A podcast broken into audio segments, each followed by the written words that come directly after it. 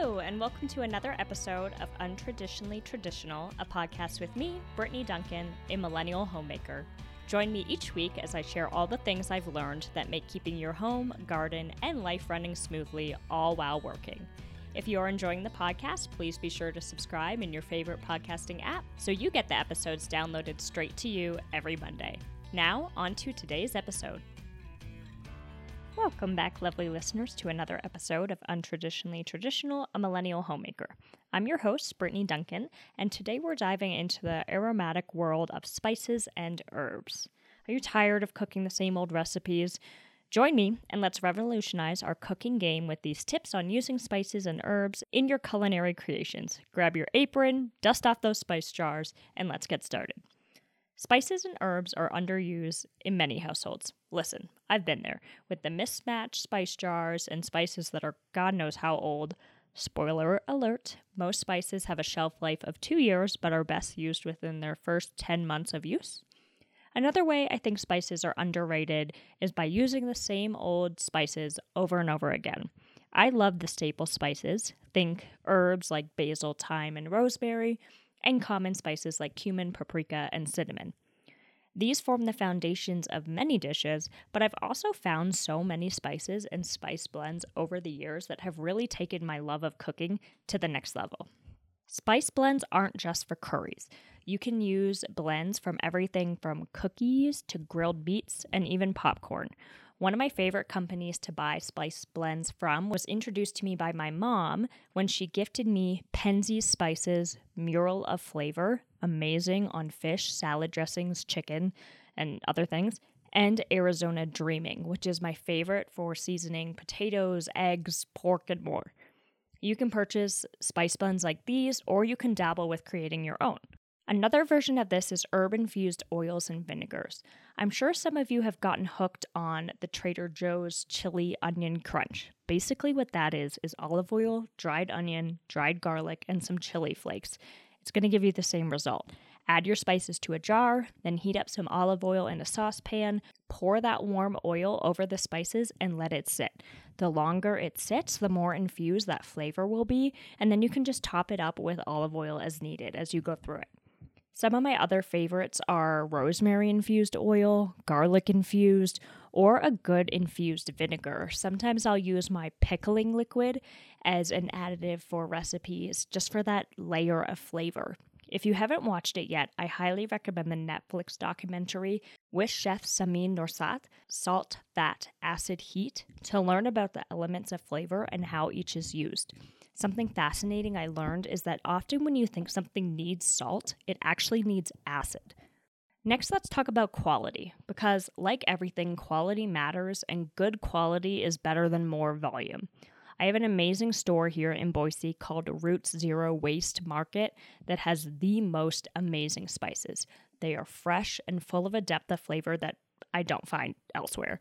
I know that isn't an option for everyone if where you live doesn't offer it, but check around and see. Uh, something I love about Roots is that I can get small amounts of spices and replace them frequently, so the flavor I get is always top tier. Brands like Penzeys are also top quality, and I've linked an article in the show notes for other spice shops and sources that Bon Appetit recommends, although I have not tried them personally. Whole versus ground, fresh versus dried. These are great questions, and my answer would be it depends. High quality whole spices ground right before using are going to give you the maximum flavor quality. But I'll admit it, I opt for a high quality ground spice for the convenience factor, and I replace it often for that maximum freshness. Where I don't cut corners is with fresh herbs, although many chefs will tell you that dry herbs are stronger, which is true but the flavor is completely different. Fresh basil versus dried basil do not compare, in my opinion. There are also things that you can do with fresh basil that you can't with dried. Think caprese salad.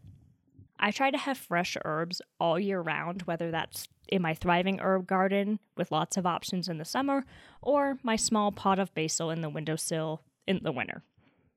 You can also always find fresh cilantro and flat leaf parsley in my fridge pretty much at all times. Top tip on keeping your cilantro and parsley fresh in the refrigerator wash your bunches and then cut off the bottom quarter inch of the stem. Place the herbs in a water glass with the stem submerged, and then place a Ziploc bag over the herbs upside down. And then you can just replace the water as needed, and these herbs will last for weeks like this. On the note of storing herbs, let's talk about storing spices. Those Pinterest perfect spice collections are not only about aesthetics. Okay, maybe they are, but with the right containers, they also offer proper storage. You want your spices to be in airtight containers, out of direct sunlight or heat. I did the thing, bought the cute jars and labels for spice storage, and I learned that they not only made me happy to look at them, but I actually use them more because I can see them all at once and their beauty inspires me in the kitchen. Don't underestimate this. Anything that gets you excited about cooking delicious and high quality food is worth doing and investing your time and money on. Mostly, I want you to embrace flavor in your kitchen. Don't be afraid to try new spices in your go to chicken dish. Try your hand at making your own salad dressing from scratch. Make a compound butter with fresh herbs for your next dinner party. It's super simple to do and adds a level of sophistication to your meal. Try toasting your spices before using them to see how that changes their flavor profile. Start creating marinades and enjoy the depth of flavor that they bring. There are endless possibilities when it comes to spices. And when you think about it, that's what separates one culture's food from another.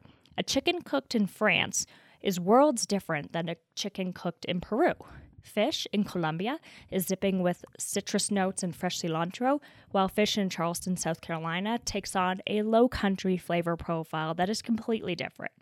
People who love food love flavor and the diversity of flavor. What gives us that diversity of flavor is spices and herbs, along with salt, fat, acid, and heat. Spice up your life and your kitchen by upping your spice game. I know you won't regret it. Thank you for listening to this episode of Untraditionally Traditional. If you enjoy the podcast, please share it with those special people who would love it too and write a review. For more tips and photos of my home and garden, follow Untraditionally Traditional Pod on Instagram. Until next week, let's continue to make our homes places of joy and service to ourselves and those we share them with.